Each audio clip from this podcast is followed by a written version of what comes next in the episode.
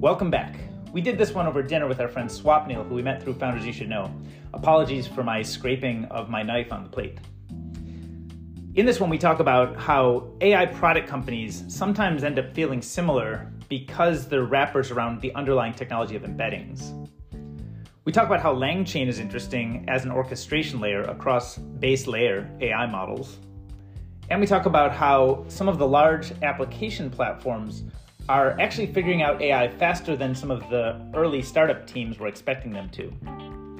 At the end, you get to hang on and hear us get admonished by an AI for not using safety. And that's our ride in a Waymo. Enjoy.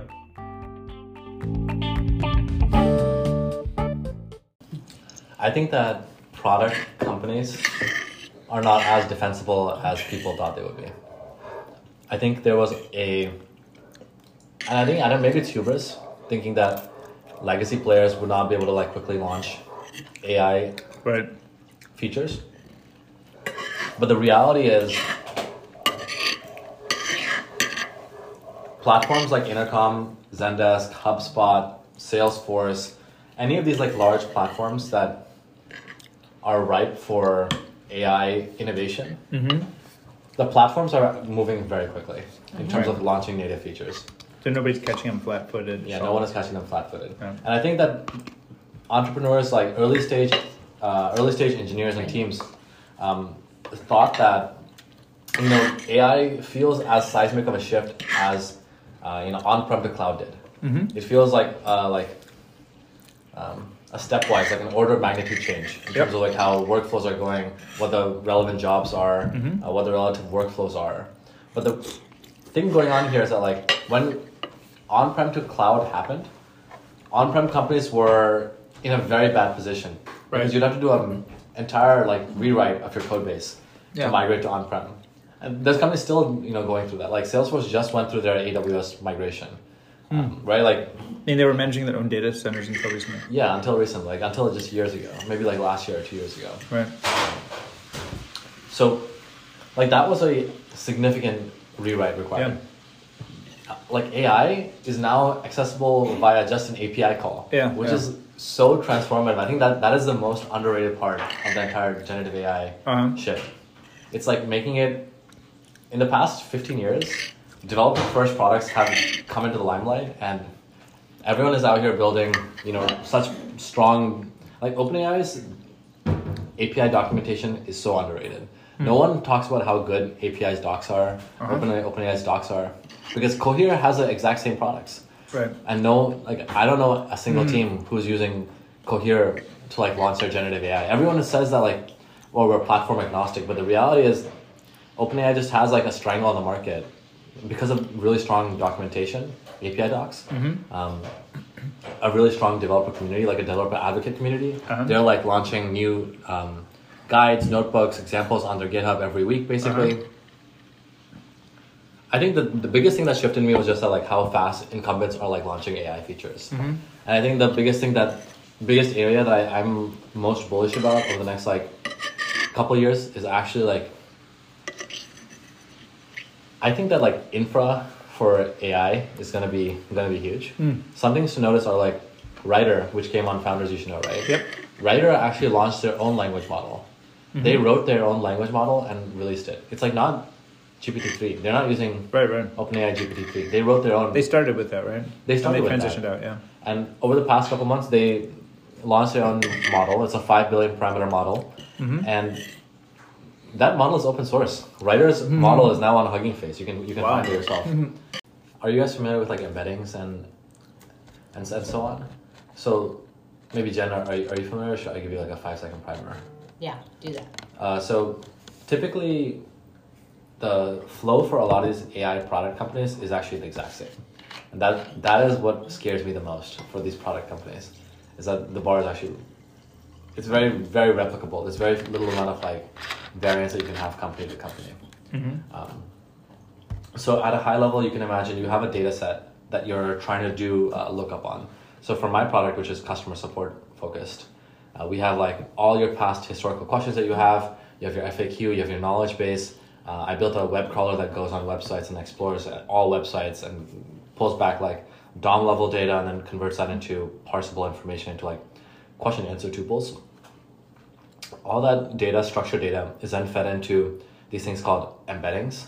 So an embedding is going to be like, um, like just a, you run it through a machine, like at a high level, you run it through a machine learning algorithm to create a vector. So just like, uh, like a single like array of like numbers you can imagine, which represent um, across multiple different like spaces how a um, how an idea or an entity is represented.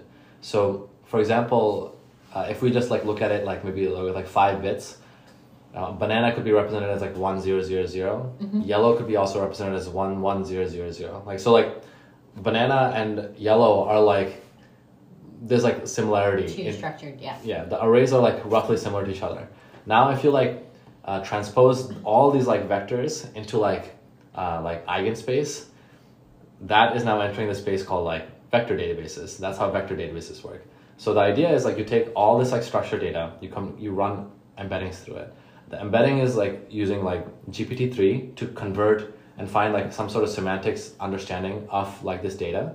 You convert it into these vectors. You have like very long vectors. Like you know they're like they're one dimensional, but they're extremely long. Maybe like typically the amount of so the, amount of columns that they have is called the, the dimensionality of the of the vector. Um, traditionally, Pinecone's default dimensionality is like fifteen thirty six. So you can imagine like thirty six like uh, bytes in a row, and that represents one vector. Now you take a lot of all these entities. So imagine you have an FAQ, past conversation, etc. You store them in this vector database, and now when a new question comes in, you run the same embedding through it, and then you map everything out into like eigenspace. You take your new question, you take the existing database, and you use like traditional like basic linear algebra. And the most basic way of finding out what are the closest vectors to your vector is you use, use this thing called cosine similarity. Um, the fastest way to do cosine similarity is using a dot product. Uh, really, really easy to do. Like as in like NumPy has made this operation extremely fast. Uh, this is like basically how all TPUs, how all GPUs are like designed. They're like designed to do TPUs specifically are designed to like take these sort of like dense ma- matri- dense vectors and then kind of like dot product find the closest one, and that's what Pinecone does. Pinecone is like a database which stores all these vectors. You give it a new vector, and it finds the it returns back the all the vectors ordered by like closeness to your vector. And so like you can do k nearest neighbors in Pinecone. You get back the top three, and you feed that into uh, these like prompts. So that is like roughly how a lot of these con- like these product level AI companies work.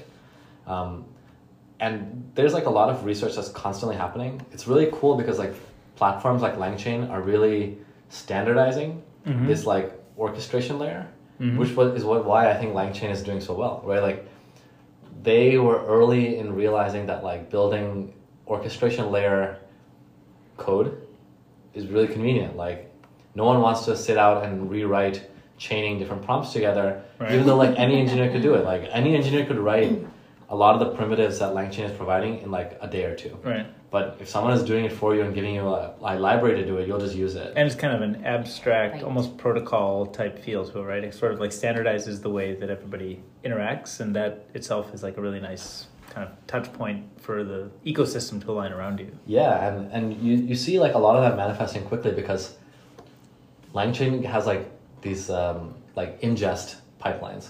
So you can like you can write connectors into OpenAI, Cohere, uh, Anthropic, any number of like language model providers have like a like an ingress pipeline into like LangChain. That makes it so that you don't have to sit down and rewrite a data connector. Mm-hmm.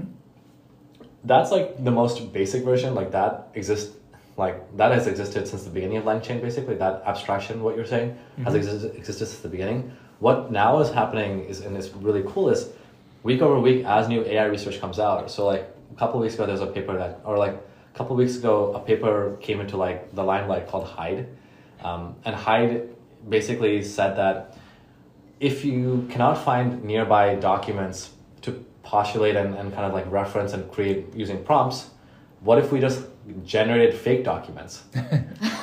so like generate fake documents and then see like in the fake document space what are the nearest documents, then take those fake documents and then run that through a prompt to like get real data out. But it, but it, how you generate the fake documents? I mean, there, there must be some signal in that. So yeah, so the fake documents, like you can provide like maybe a couple seed data points, and HyDE allows you to like abstract and generate like the rest of it. And so um, HyDE, I think it stands for hypothetical document embeddings. It's like if there existed embeddings, what which of these embeddings would you use? And the objective is not to use the data generated from Right. the from the HyDE. It's rather like the, one of the key problems, obviously, in, in LLMs is hallucination. Everyone is like Yeah. afraid that like the mm-hmm. AI is making stuff up, and so mm-hmm. like everyone's thinking like of techniques to like drop the hallucination. And one of the ways that you drop the hallucination is like you have you have like a closer match with like the existing data set. And so HyDE allows you to like um, imagine what a document would look like for the question that you're asking, and then converts like incoming question into like a document, which matches with the same document schema that all your past data is stored in, and that has like a nicer like lookup proximity. Wow. Like imagine if I was like having a database of like rec- recipes, and then I asked like which of these have cardamom in it.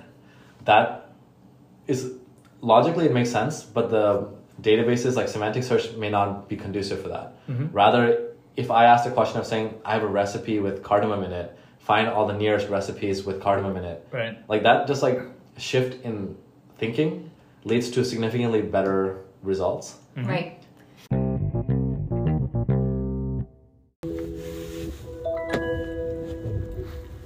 Heading to Land's End Lookout. Please make sure your This is seatbelt is crazy. fastened. Isn't that For insane? You know, I actually tried. I went to Phoenix, button to Arizona, with rider support and I wanted like I wanted I waited like forty five minutes to get try out Waymo there, and it never showed up. The lidar is crazy. Do you see? Like, Connected to rider support. This Uh-oh. call may be recorded for quality assurance. Uh-oh. Oh. Did you do that?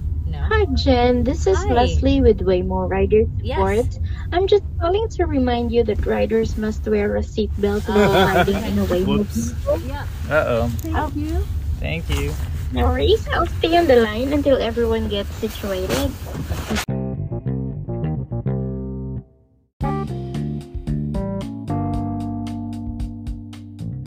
Well, that's it for today's update.